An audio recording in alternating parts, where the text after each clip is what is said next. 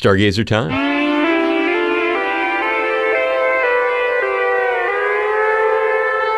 Our weekly look into the massive universe around our tiny, very troubled planet. And as always, turning to the expertise of Christopher Phillips, who we've got on the line right now. Hey, Chris, welcome back. What do you have for us this week? Hey, Dave. Good to be here. So this week, stargazers look out for Mars in the western sky after sunset. It will be visible till around 11 p.m. The moon this week is beginning to wane, but will remain a bright presence in the sky through to the week's end. And you've got an update of some kind relating to information about that uh, black hole, of course, Hawaii playing a role in the discovery of? Yes, you may remember back in 2019, a historic image was taken, the first of its kind. It was of the black hole in the galaxy M87, around 55 million light years away. This image was the result of an international collaboration of astronomical observatories known as the Event Horizon Telescope, or EHT, which included the James Clerk Maxwell Telescope atop Mauna Kea.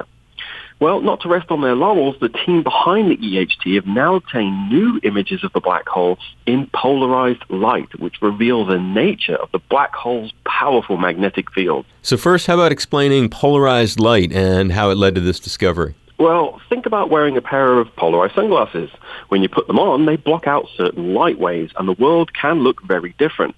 For example, when you look at the ocean on a sunny day, it can be very bright, but put on a pair of polarized sunglasses and certain light waves are filtered out, allowing you to see detail in the waves and, in some cases, even underwater. And I gather what you're saying is it allowed us to see some details we couldn't see before. Exactly. By capturing this polarized light from the disk around the black hole, it was possible to visualize the powerful magnetic fields emanating from that area and from this celestial monster. It's wild, man. All the details they come up with and stuff that's just so far from us.